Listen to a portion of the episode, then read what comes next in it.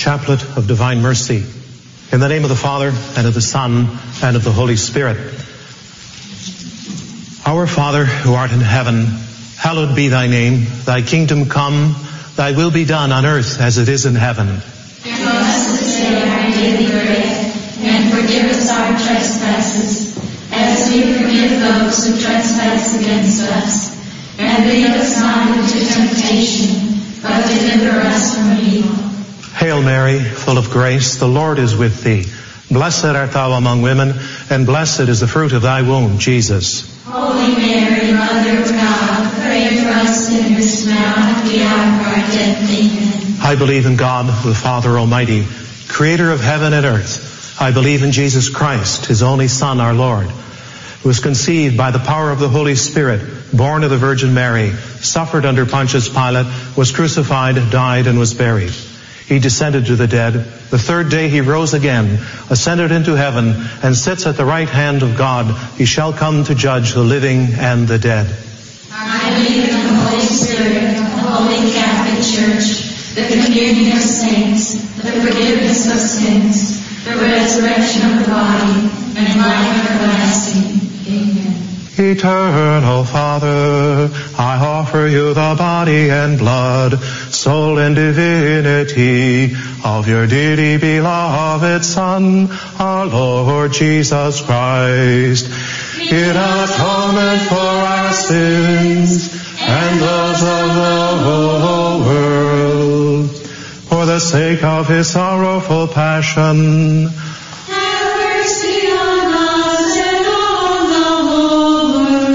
sake of his sorrowful passion, Have mercy on us and on the whole world. for the sake of his sorrowful passion, Have mercy on us and on the whole world. for the sake of his sorrowful passion, Have mercy on us and on the whole world. for the sake of his sorrowful passion, for the sake of his sorrowful passion, Have mercy on us and on the world. for the sake of his sorrowful passion, Have mercy on us and on the world. for the sake of his sorrowful passion,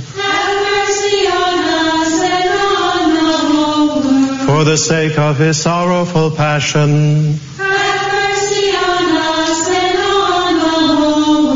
for the sake of his sorrowful passion, Have mercy on us and on the whole world. Eternal Father, I offer you the body and blood, soul and divinity of your dearly beloved Son, our Lord Jesus Christ, in atonement for our sins and those the sake of his sorrowful passion, Have mercy on us and on the world. for the sake of his sorrowful passion, Have mercy on us and on the world. For the sake of his sorrowful passion, Have mercy on us and on the world. for the sake of his sorrowful passion, for the sake of his sorrowful passion, us for the sake of his sorrowful passion, for the sake of his sorrowful passion, for the sake of his sorrowful passion, for the sake of his sorrowful passion, for the sake of his sorrowful passion.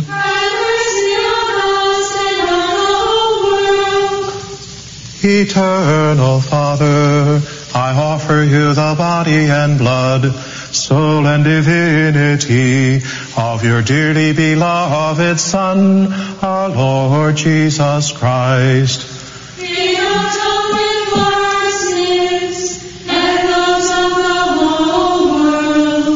for the sake of his sorrowful passion.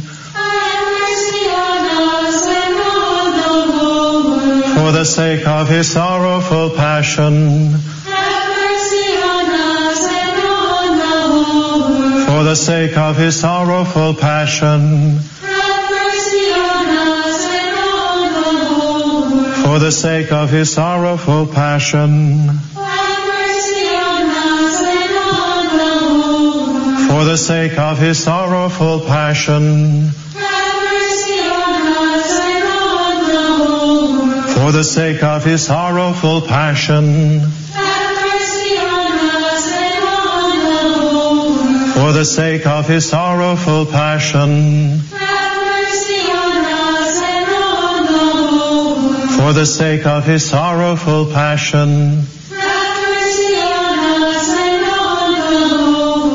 for the sake of his sorrowful passion, Have mercy on us and on the whole world. for the sake of his sorrowful passion, Have mercy on us and on the whole world. Eternal Father, I offer you the body and blood, soul and divinity of your dearly beloved Son, our Lord Jesus Christ.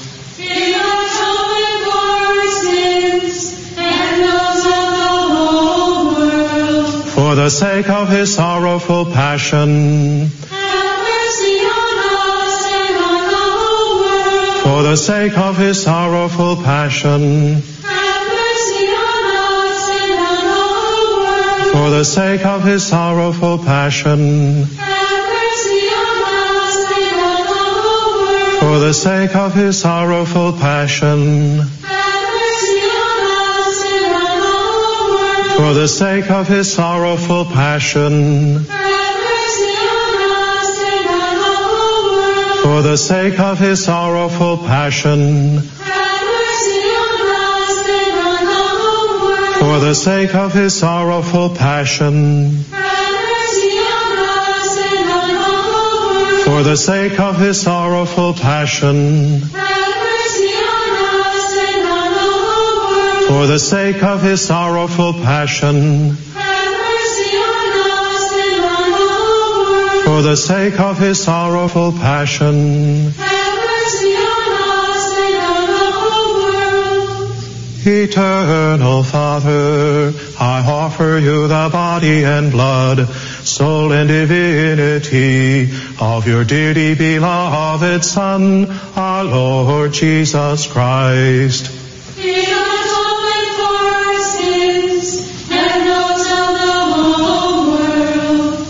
For the sake of his sorrowful passion, for the sake of his sorrowful passion, for the sake of his sorrowful passion, for the sake of his sorrowful passion, for the sake of his sorrowful passion, Have mercy on us and on the whole world. for the sake of his sorrowful passion, Have mercy on us and on the whole world. for the sake of his sorrowful passion, Have mercy on us and on the whole world. for the sake of his sorrowful passion, for the sake of his sorrowful passion, Have mercy on us and on the whole world. for the sake of his sorrowful passion,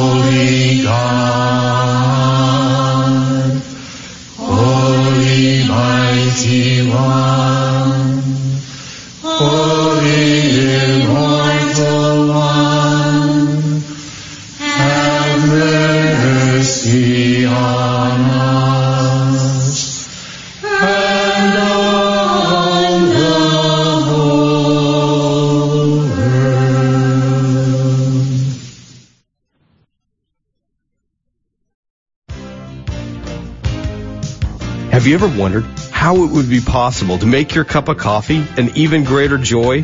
Coffee of the Cross brings you great coffee for a great cause. We roast on Mondays and ship on Wednesdays direct to you from Nicaragua.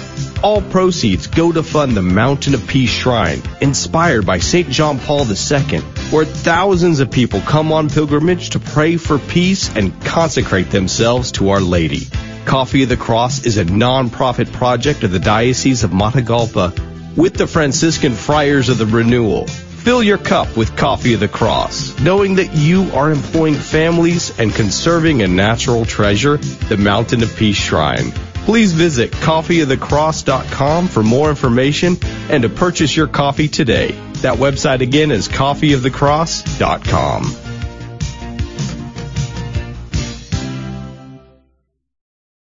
It's time now for the KATH 910 AM interview of the week here on the Guadalupe Radio Network. Each week at this time, we present interviews on topics pertinent to Catholics in North Texas. And now, here is this week's interview of the week and welcome to KATH 910 AM interview of the week here on the Guadalupe Radio Network. We're thankful that you are listening and also thankful to Cecil Anderson for running the board for this program. My name is Dave Palmer, the host of this show, and uh, we talk about everything. If it's local and Catholic, it fits the mode for this uh, program. And uh, during the next 25 minutes, uh, we're going to talk about a very, very important topic. And I'm going to introduce you to a gentleman who has just really responded amazingly along with his wife Jennifer and their children to a tragedy that happened to them uh, exactly two years ago as of the time of this recording.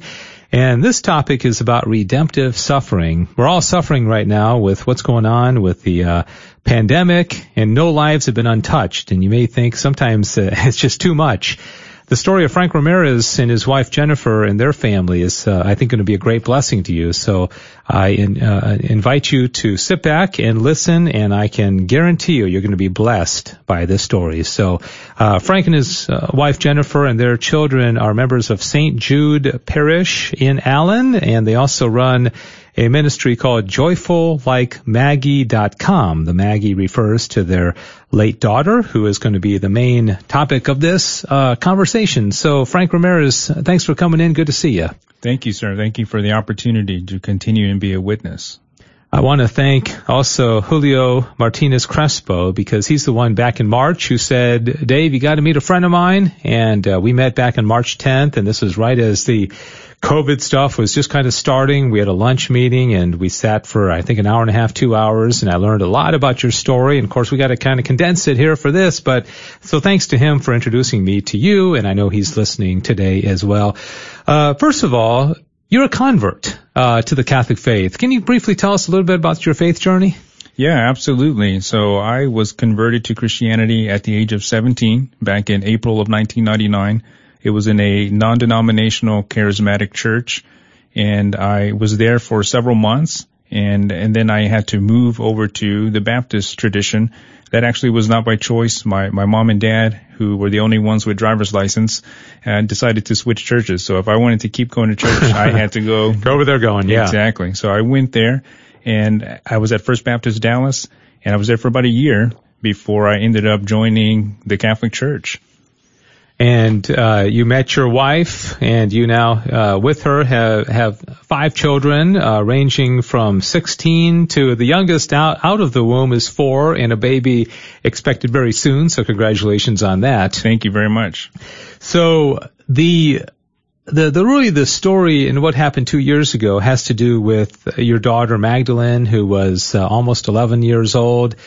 Tell us um, what happened because this needless to say, is a life-changing story and really has formed uh, your family and your life and even your ministry for the last couple of years. So take us back and uh, uh, t- tell us about uh, Maggie and, and, and, the story surrounding her. Sure. So as you mentioned, today is the two-year anniversary of the unexpected death of our daughter Magdalene Therese. She died 13 days before her 11th birthday.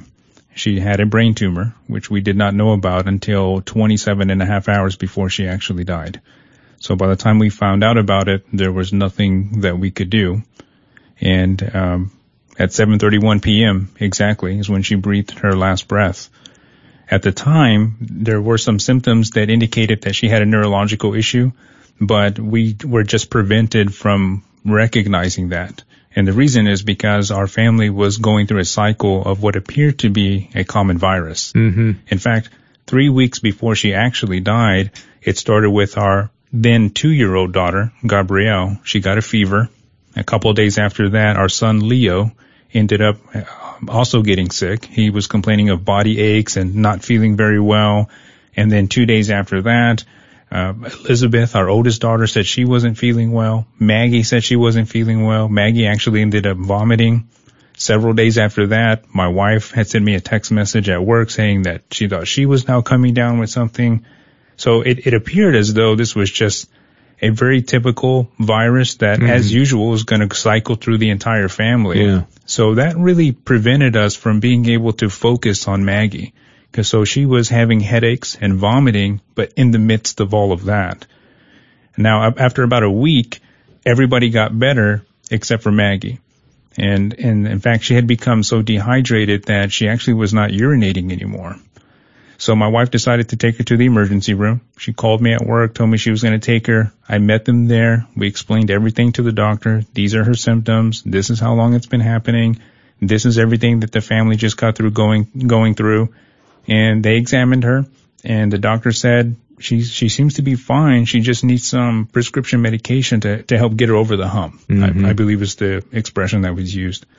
So they gave her an anti-nausea medication and they kept her there for about four or five hours. They gave her some ice cream and they said if she can hold down the ice cream, we'll send her home. Mm-hmm. We'll write a prescription and just give her this medication for breakfast, lunch, and dinner, and she should be fine. If she gets worse, bring her back. Mm. So that was the first emergency room visit. Um, a week went by and she did not make the kind of progress that we thought she was going to make. She did kind of perk up because the medication was forcing her body to retain food and water, which mm-hmm. she wasn't able to do before. So, you know, uh, necessarily she was getting a little more nutrients. She was being more energetic, but she still wasn't making that major progress that she, we thought she was going to make. At the end of the second week, what concerned us more than we had ever been during this time was that she took a nap on, on May 5th, which was a Saturday. When she woke up from the nap, she had a severe headache and like, like she had not had before. I mean, she was, she was physically crippled. She was holding her head on the couch. She was crying really hard. She was saying that her head hurts. So my wife decided, you know we're going to take her back to the emergency room but this time let's take her to Children's Hospital. And the reason why she took her to Children's was because one of the nurses had suggested it to her when we left the first time. They said to her, if this happens again, why don't you maybe consider taking her to Children's instead? So that came to mind and my wife decided to take her to Children's Hospital. So on the way there, things took a turn for the, I mean, they took a traumatic and a dramatic turn for the worse. My mm-hmm. wife called me. I had stayed home with the kids because even though Maggie was still sick and we were taking her to the emergency room, we, we didn't think it was life threatening. We just thought that she was dehydrated and they needed to rehydrate her. And that's why she was having the headaches, which, which is fairly common mm-hmm. when you're dehydrated. Yeah. Yes. In fact, the ER doctor, the neurologist at the second hospital, he told us as much as well. So my wife takes her. I stay home with the kids. My wife takes a book because she thinks she's just going to do some reading while they give her an IV. What in fact happened was at 3 p.m. my wife called me. She's frantic on the phone and she's telling me that uh, Maggie blacked out and that they had to uh, put her in the emergency room through a wheelchair uh, because she couldn't walk. She, mm-hmm. she was becoming non-responsive. So I immediately started getting ready and I, I head out. I tell my oldest daughter, who's a teenager, watch the kids. Something's wrong with Maggie. I got to go meet mom at the hospital. I go to the hospital. I'm driving there and I call our parish, St. Jude, and I, I, I leave a message saying I, I, need one of the priests to meet me at the hospital. I don't know what's happening, but something ser- ser- seriously wrong with my daughter. Mm-hmm.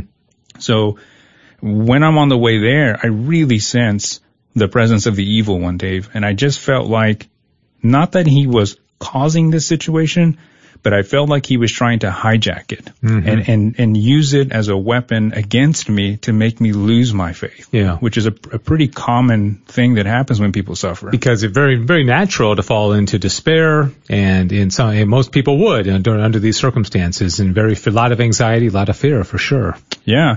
And certainly I was fearful. I was physically trembling. I had never experienced anything like this in my life. None of my children had ever been, or my wife and I for that matter, had ever been sick to this degree. Um, so I'm shouting to God in prayer, but I'm, I mean, I'm not cursing God. I'm just, I'm just letting my heart out. And I'm, and I say to God, I say, God, I will never surrender my faith in you. Even if my daughter dies tonight, I will never surrender my faith. And God is my witness. As that word left my mouth, my, my phone rang as I'm driving and it's my wife and she tells me Maggie just had a seizure. Hmm. I look at my GPS. I'm four minutes away from the hospital. I just tell her I'm almost there. We hang up, but before we hang up, I tell her I just feel moved to say to her, the devil will have no glory here. God will not be robbed of his glory. And then we hang up the phone. I get to the hospital and I see my wife waiting outside. The ER doctor comes. He talks to us. He says that he's concerned because her body mechanics indicated that there may be something wrong with her brain and they needed to do a CT scan. So we're waiting for that to happen. And my wife and I go into the room and my wife goes on one side of the bed. I go on the other. She's non-responsive. My daughter is, but they, the doctors tell us that she can still hear us. It was incredibly difficult to be in that room. Uh, I, I did. It was hard to go in there. I stood outside for a while before I actually went in, and even when I went in, I couldn't bring myself to even say anything. Seeing my little girl like that, I mean, she had tubes in her. She was non-responsive. She was kind of staring off into into space. It seemed like, Mm-hmm. and uh, the only words I could muster were "Daddy loves you very much, baby." My wife leans over and she begins to sing to my daughter the chorus to Matt Maher's song, Lord, I Need You. Mm-hmm. And she just keeps saying that over and over again. Lord, I need you. Every hour I need you. My one defense, my righteousness. Oh God, how I need you. Yeah. And she, she was just singing that because w- what we realized is that in the week or two before Maggie died, when the headaches were at their worst, Maggie would sing that song to herself. Yeah. And there was at least one occasion where she couldn't sing it, so she was humming it. I remember walking through the room, the living room with my son, and he stopped and he was like, "Where's that? Where's that noise coming from?" And sure enough, it was Maggie. She was on the couch humming the chorus to "Lord, I Need You." So in that moment, my wife decided to to sing that to her to comfort her. I was just going to interrupt for a second because uh, Maggie had a very deep spirituality, didn't she? And you describe her as uh, full of life, excited about her faith, and so, you know, evident by her singing that that Matt Maher song. And so, uh, th- this was a girl. Uh, it seems like mature spiritually beyond her her years. Would you would you describe her that way? Yeah, absolutely. There was something about Maggie that was always a little different. You know, when she came out of her mom's womb, she came out in the Superman pose. The first, you know, her arm was fully extended, and and uh, my wife said she was headbanging on the way out. You know, so, uh, so we always knew there was something a little different. Yeah. Uh, but she had a, a deep but quiet piety. Mm-hmm. She loved our Lord very much. She loved the saints. I mean, she had such a relationship with the saints. She had a, a Saint Therese statue, fairly large, probably 12 inches or more. And it wasn't a toy, it's a real statue. And she would sleep with that statue every night. I mean, she loved it. And she had a St. Benedict crucifix that she kept on her headboard, uh, where she slept. And she had these CDs from the Benedictine, I want to get this right, the uh, Benedictine Queen Mary, Queen of the Apostles. I believe that's the full title there Yeah. in Gower, Missouri. And uh, she followed these nuns for a couple of years and she bought their CDs and every night she would play these, the CDs from these nuns who were just Yeah. chanting the liturgical calendar. So Yeah. yeah. I mean, she very much loved our Lord. Um, and looking back, there were little little things that I wish I would have talked to her more about, just so that I would know more about what she was thinking. Yeah, I mean, yeah. there were instances where she would be like, "Dad, how come every time I look at a crucifix, I feel like I feel like crying?" Yeah. Or she would say, "Dad, you know, when I look into the sky, I can see Jesus staring at me." But I never pursued that further. You know, I would just, much like the Blessed Mother, keep all these things in my heart and just Yeah. ponder them.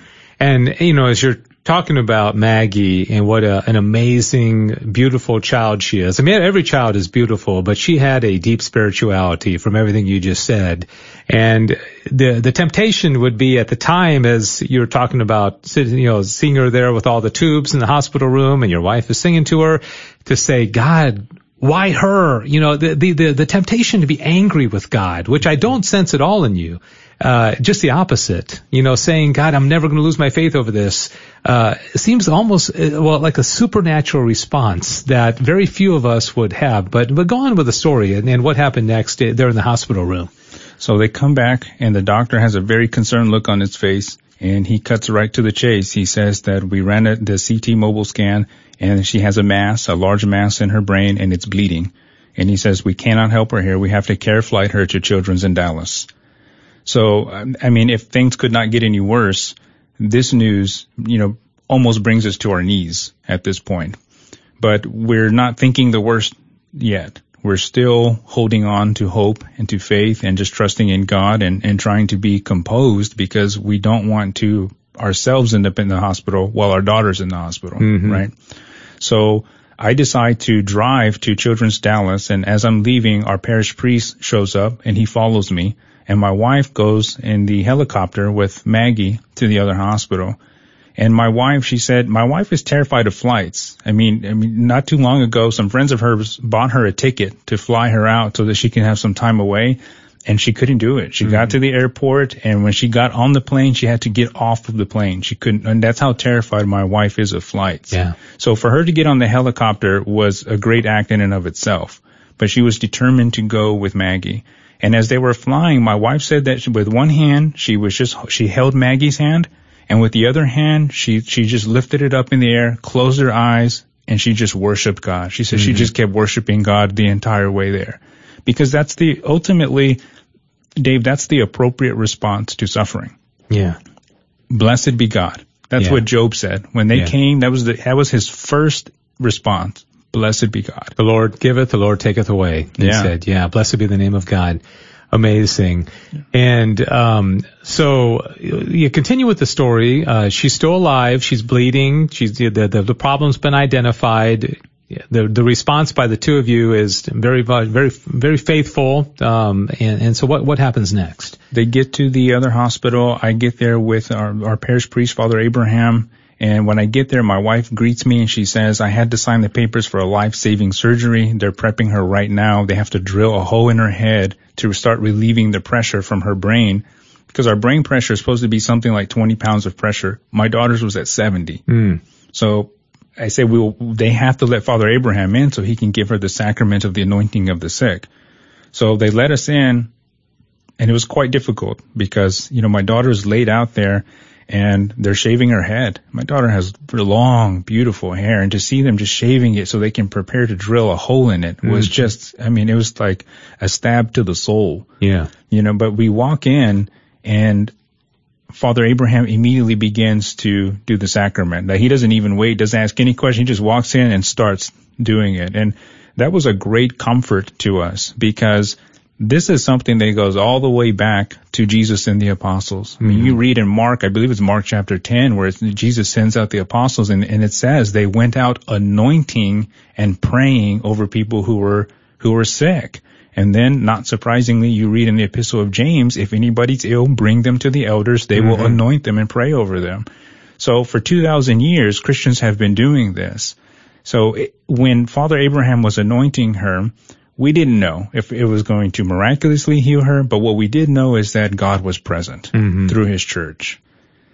So after this, the doctors tell us that it's just a waiting game. You know, they, they needed to drill the hole, relieve the pressure, but at this point, the next step was waiting to get her stabilized so that they could do an MRI and identify what type of tumor she had. Because until they did that, they didn't know how to approach it.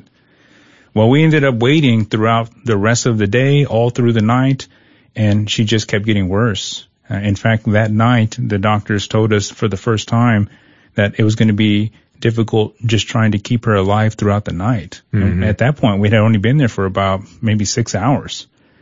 So uh, we were just we were just trusting in the Lord. I said to my wife, I said, we are an Easter people. We mourn differently and we rejoice differently. Mm-hmm.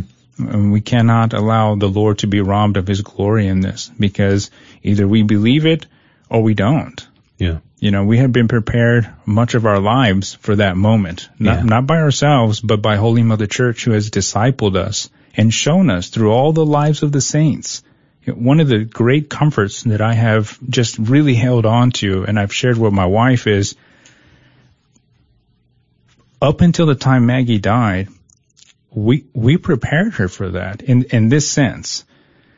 Maggie grew up, she was named after saints, St. Mary Magdalene, St. Therese. She was baptized on the feast day of St. Justin Martyr.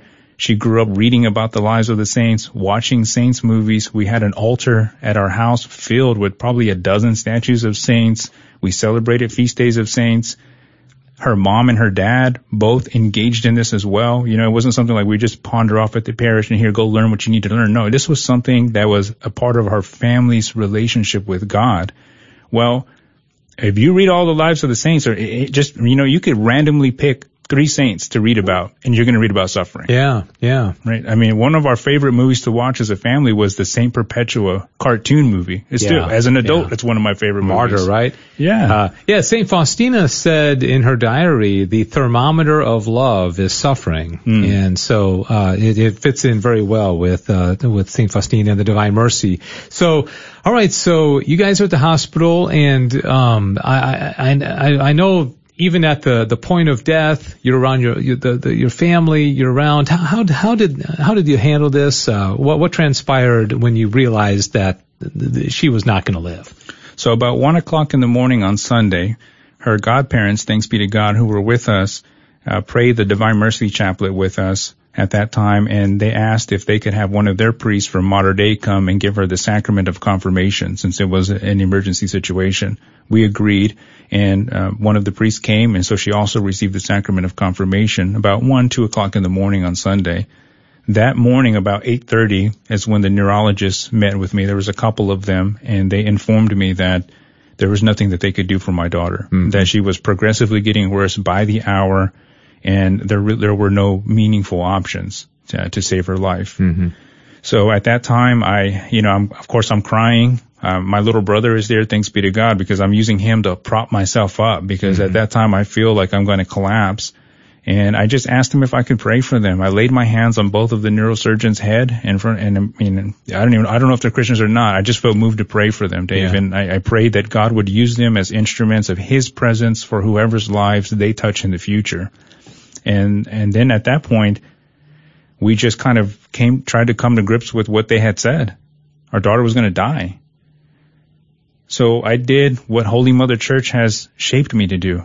I, I gathered everybody in the room later that day. I took out my, my daily Roman missal and I turned to the Gloria in Excelsis Deo and I said to everybody in the room, the devil waves a, run, a gun around with no bullets Mm-hmm. and that the body that's in our presence is a trophy of God's victory over sin, death, and the devil.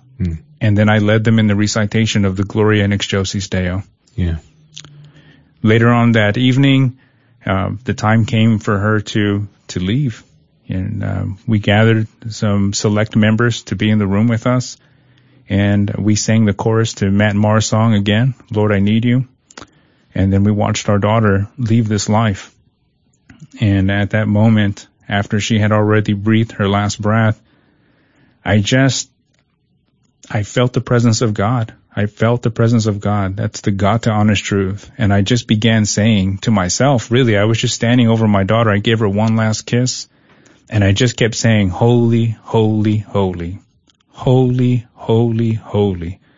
And then other people in the room started following and eventually everybody in the room was just saying, holy, holy, holy. And I just envisioned myself at the mountain you know, where the holy angels are flying to and fro from Almighty God's glorious throne, chanting endlessly about his character. And, and that's what I said to them. We ended the chanting or the, the recitation of the holy, holy, holy by praying over her. And I, I told everybody there, I said, right now, our, my daughter's dead. She's breathed her last breath. But right now on his holy mountain, Almighty God is being glorified right now. That's mm-hmm. what's happening right now. Mm-hmm. And that's what needs to be our focus because we're not going to let the devil come in here and rob us of that. You had at the time, if I'm doing my math right, children ranging in age from about 14 to 2. Uh, how, how did they handle all this? How, how what was the response with with them? Were they able to take in the, the, the trust and the hope and the, the, the, the, even maybe even you could say joy that you were feeling about the, this trophy that you you speak of, or right. uh, did they handle it like I think most children would, and you know, very emotional? And uh, how, how what was their response? At the time, it was it was radically different than mine. It was, as you said, like most children's. You know, they they just uh, they took it very hard. Um, yeah. But you know what? The Holy Spirit was working on them from that time on, and there have been great signs of hope in the last two years among our children. It's come very painfully, very slowly, but I think probably the best example is my son Leo. Uh, my my son he was he was born 2013. Uh, that was two, so he was uh, five years old at that time. And at that time, a few months after Maggie died, there was one moment where we were visiting some dear friends in Colorado. He was having a very hard time. He was crying, saying he missed Maggie. And at that moment, he was lying on the floor in the fetal position. And he just kept saying, why didn't God, he's five years old. He said, why didn't God let Maggie grow up to be like Elizabeth, meaning a teenager? He said, God could have saved her. I'm lying in the bed crying. Yeah. My, my wife is lying next to him on the floor crying. There's no words to say. I don't know what to say to him. And then he says this, he says, he, in between the, the crying and the sobbing, he says, it's okay, mom. I forgive God. And from that moment on, he just had a real peace, you know, about him. I, you know, sometime after that, we were at the swimming pool and he looked at me and said, Dad, I really wish there was like a portal next to us so that we could just look over and see Maggie. And I said, me too, buddy. And he said, but you know what, Dad? And then he had this big old Colgate smile on his face. He said, do you know where Maggie is? And I said, where, bud? He says, in heaven. Hmm. You know, so he took it hard for the, yeah. for the several months after that, but the, the Lord really has worked on him. And I think, you know, who knows? Maybe one day he'll be a priest. Yeah. God willing, right? Uh, Frank Ramirez is my guest, and if you're just joining us, he has a really heartfelt and beautiful, beautiful story about his dear daughter Magdalene Therese, who passed away two years ago exactly, as of the date that we're recording this on May 6th. And uh, he and his wife and their four other children remain, and they're they're members of uh, St. Jude Parish in Allen. And I know that Frank, the the number one reason I think it, you know, if you take all the atheists in the world and you say, why are you an atheist? Why do you not believe in God? Probably one of the most important, well, one of the significant reasons is they can't find a reason why bad things happen to them. Bad things happen to good people. Why would a good God allow suffering? Why would God allow uh, an, uh, you know, an almost 11 year old beautiful, beautiful girl, a, a beautiful child to die, you know, and, and leave his her parents heartbroken. But this is really you have the answer to that question in your very life, don't you? What would you say to people who are suffering even lesser things than you have and don't see the reason behind it? So somebody I read, I heard an interview on YouTube actually recently, a, a famous athlete was talking about just everything he's had to endure to be the athlete that he is. And he said, I'll never forget this. He said, you know you found something special when you start to fall in love with the suffering. Mm. And he was talking about sports. Yeah. You know, but that can apply to anything. And, you know, Jesus, Jesus calls that something the pearl of great price. Yeah. The treasure hidden in the field. Yeah. And it's God himself. And, you know, when you fall in love with the truthfulness and the character of God, when you realize that goodness and beauty and truth and peace and joy, which are reflected in this world, even the atheist has to admit that when he when the atheist looks at his two year two year old daughter lying in bed, is so peaceful, and he and he or she thinks to himself, "Man, I could just watch them forever." That's a little bit of heaven, mm-hmm. and that's worth suffering for. And so, what I would say is the origin of that peace itself, goodness itself, beauty itself. Yeah, it's worth suffering for. This world is broken it's broken and a lot of the brokenness comes from us, yeah. right? The murder, the rape and all the other atrocities and monstrous things that happen in this world, they're caused by man. and the brokenness of creation. And so I think that God is worth suffering for. Embrace it. Yeah, the the Knights of Columbus have a series of videos uh, called Into the Breach. They did one, I, I'm, I'm guessing, relatively recently called How to Embrace Suffering, featuring your story as part of it. It's not the entirety of it, but they have a lot of different speakers, and they, that, but that's the, the overall theme. Tell us how that came about, and also a little bit about it and how people can access that.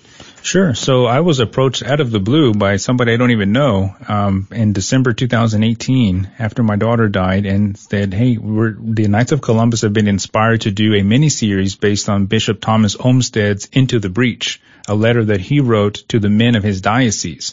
And into the breach is a phrase that comes from the prophet Ezekiel, where God says, I looked for a man to stand in the breach and there was none. Hmm. So Bishop Olmsted uses that to call men, Catholic men, to come stand in the breach against the deterioration of faith in society, culture, and the church. So uh, they reached out to me and said, we need a witness for suffering. We need somebody who can be a witness for redemptive suffering. And you have no idea how they heard your story. Uh, my guess is that it was through my wife. Yeah. Uh, my wife is pretty well connected with, uh, yeah. you know, a lot of different things. And so I think that's how it happened. They reached out to me. I agreed to do it. Um, they flew in a professional crew and in February of 2019, they filmed it, but it was not released until February of this year. Mm, okay. Along with, cause they had to literally travel around the country. Wow, you had to wait a whole year for it to come out. I huh? know. It was crazy. I was waiting, counting the yeah, days. Yeah. And you you and your wife have begun um, an apostolate. Uh, you have a website, full uh, joyfullikemaggie.com, also a Facebook page. Tell us about that. What's what's the purpose and uh, what what what do you post on there? So the the the Facebook page is the Joyful Like Maggie Facebook page. It's it's connected to the website. The website has a blog, a podcast. We also post all the interviews that we do on there. And the apostolate that we have have created is really just a result of being inspired to share with the world the gospel of the kingdom of God because it's exactly what we need in this world. It is the answer to everything. And at its heart, that message is very simply Christ is risen. That's the answer to divorce. It's the answer to cancer. It's the answer to everything. Christ is risen. That's what St. Mary Magdalene said after she saw the empty tomb and she saw the risen Lord. So what we're what we're doing is we're just presenting our daughter's witness to the world and letting everybody know that this is available through through the ministry of Holy Mother Church, really. Mm-hmm.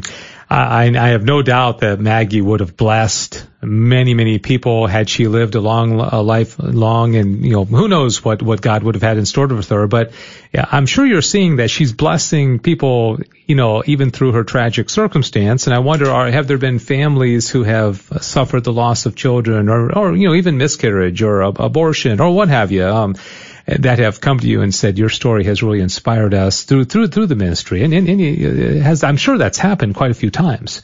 Yeah, it happens all the time actually. And interestingly enough, when things seem to be at their most difficult, somebody steps forward and says, "You'll never guess what just happened." Mm-hmm. You know, somebody I remember somebody reached out to my wife and said, you know, I've been wanting to have another child. I had a dream that Maggie appeared to me and handed me a child. Sometime after that, the lady got pregnant. Yeah. You know, just really encouraging things like that. And then just little things for us that Maggie does, you know, for us that let, let us know that she's there and she's praying for us, you mm-hmm. know. Yeah, little signs that you see uh, throughout the day. I, I, know when you walked in the studio, you you you spotted two things immediately: a statue of Saint Therese, which I think you referred to uh, earlier, and then you saw a cross, which was I think you said it was on her coffin, right? I mean, uh, yeah. so you must kind of experience her you know, every day, many, many times. My wife, for example, every time she sees a rainbow, she thinks of her dad because there's a story with her dad. So that, that's a, a way that God can continue to, to allow somebody to, to, to exist in our, in our lives, even beyond the grave. Uh, that must be beautiful.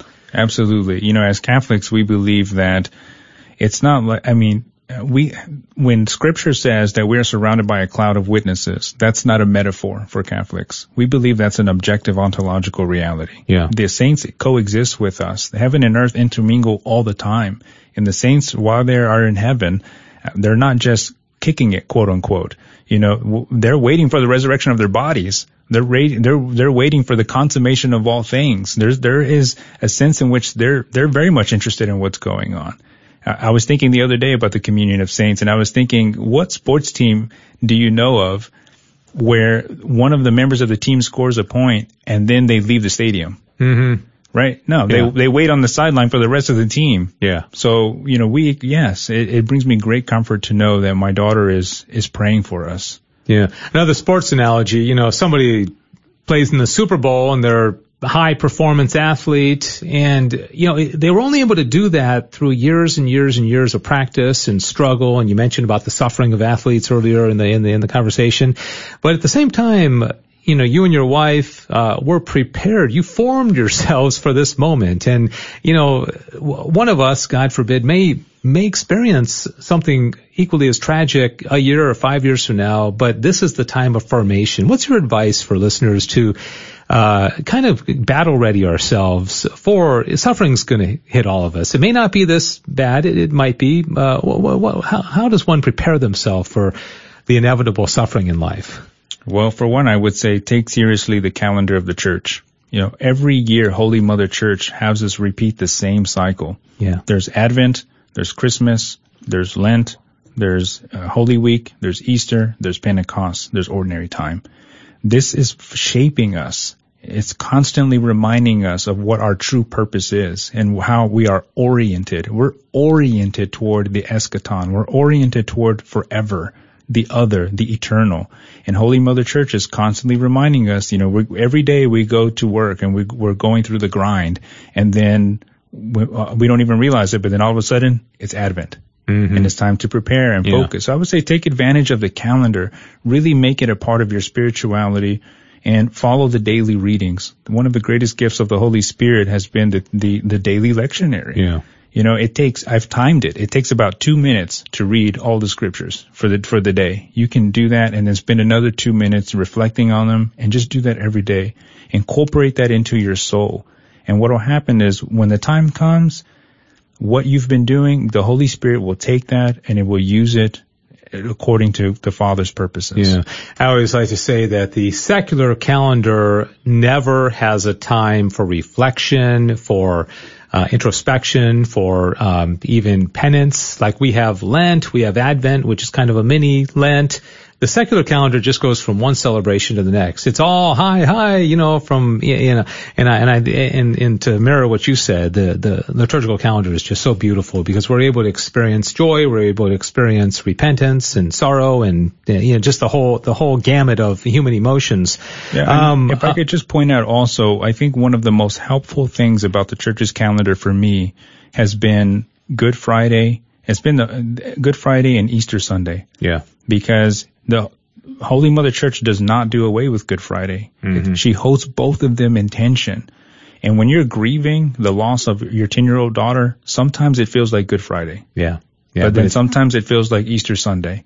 And you just have to coexist with these things. Mm-hmm. And, and Holy Week in particular really helps us to do that. Yeah. Just have a couple minutes remaining and, uh, this has turned into a double interview. We, uh, we're good, but just there's so much here that I, I wanted to, to turn this into a double interview of the week. And so thanks for, uh, doing this. Frank Ramirez is my guest. And as I mentioned, he and his wife Jennifer, uh, have five children, uh, six, I should say, because there's one in the womb, six children. And uh, they're from St. Jude Parish in Allen. We've been talking about uh, his daughter uh, Magdalene Therese and her uh, death two years ago today, and uh, the, really the, the the beauty that has come out of this.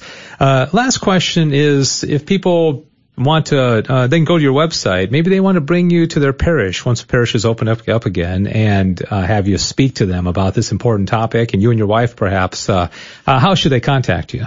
So they can reach us on the Joyful Like Maggie Facebook page.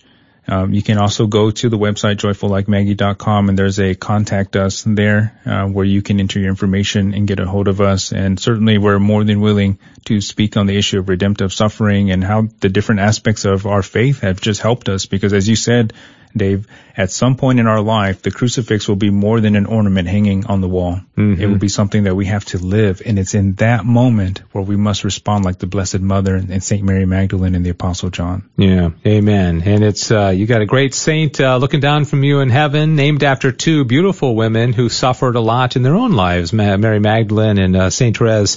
Frank, thanks so much for, for being here. Appreciate you telling the story. And again, if anybody would like to learn more about Frank and Jennifer and their apostolate and to learn more about uh, Magdalene Therese. Joyfullikemaggie.com is their website and also the Facebook page as well.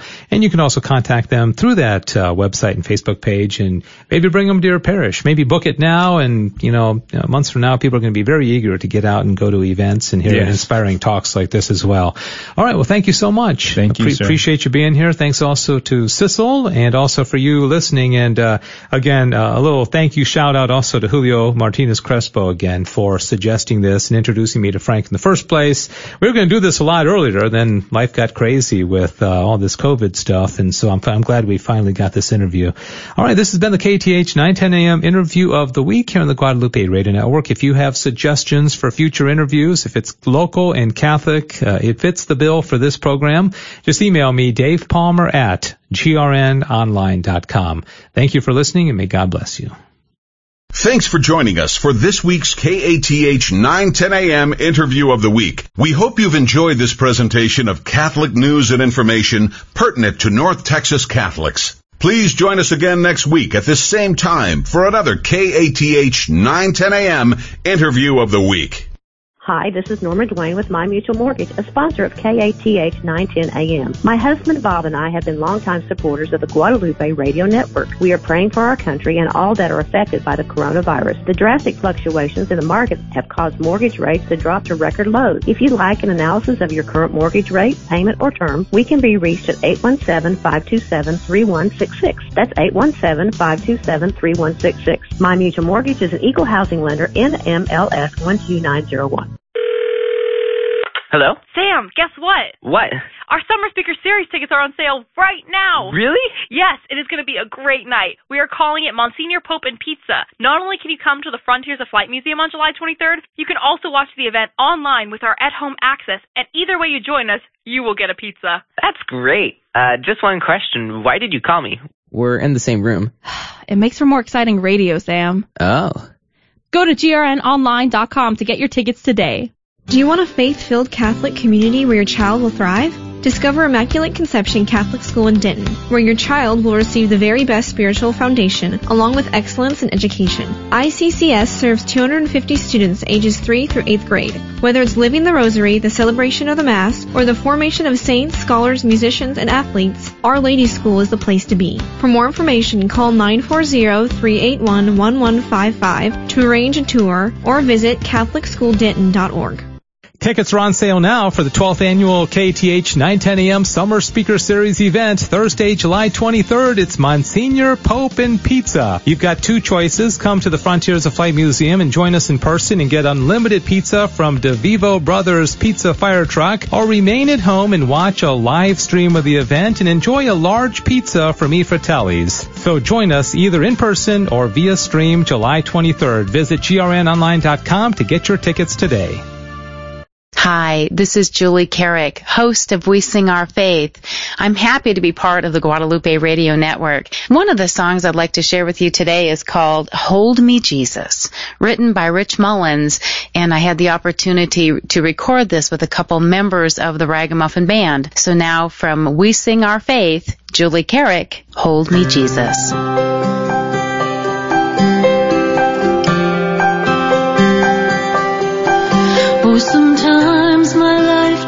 Don't make sense at all. When the mountains look so big and my faith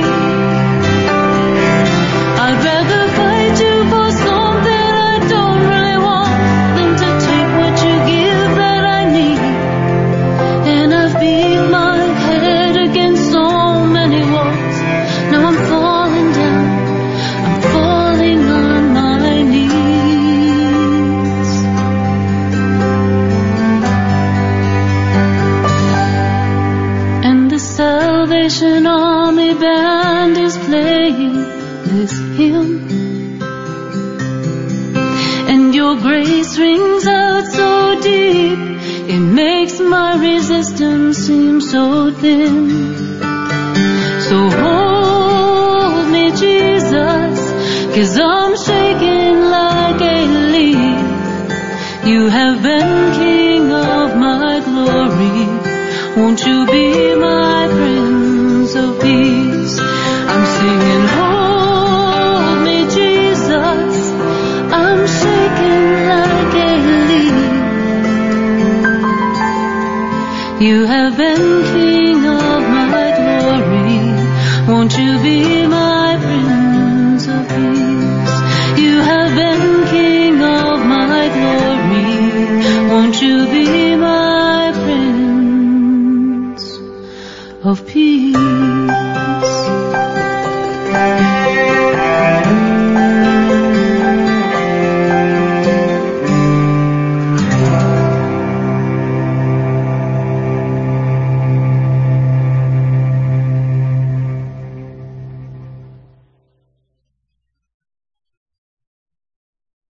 Hello, this is Julie Carrick, host of We Sing Our Faith on the Guadalupe Radio Network.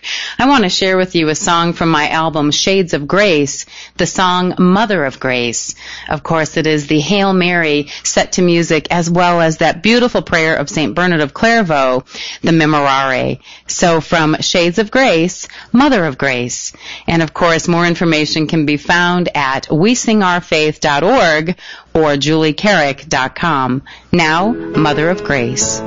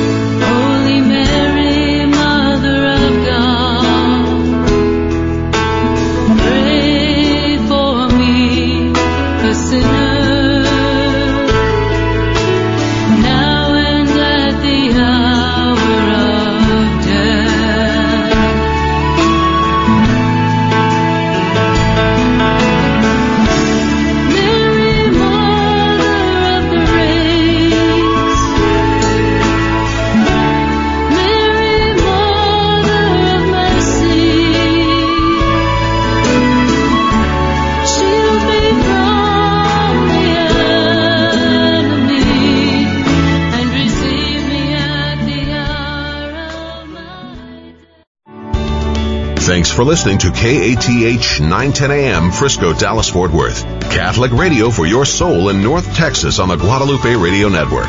Heard also at grnonline.com and on your smartphone.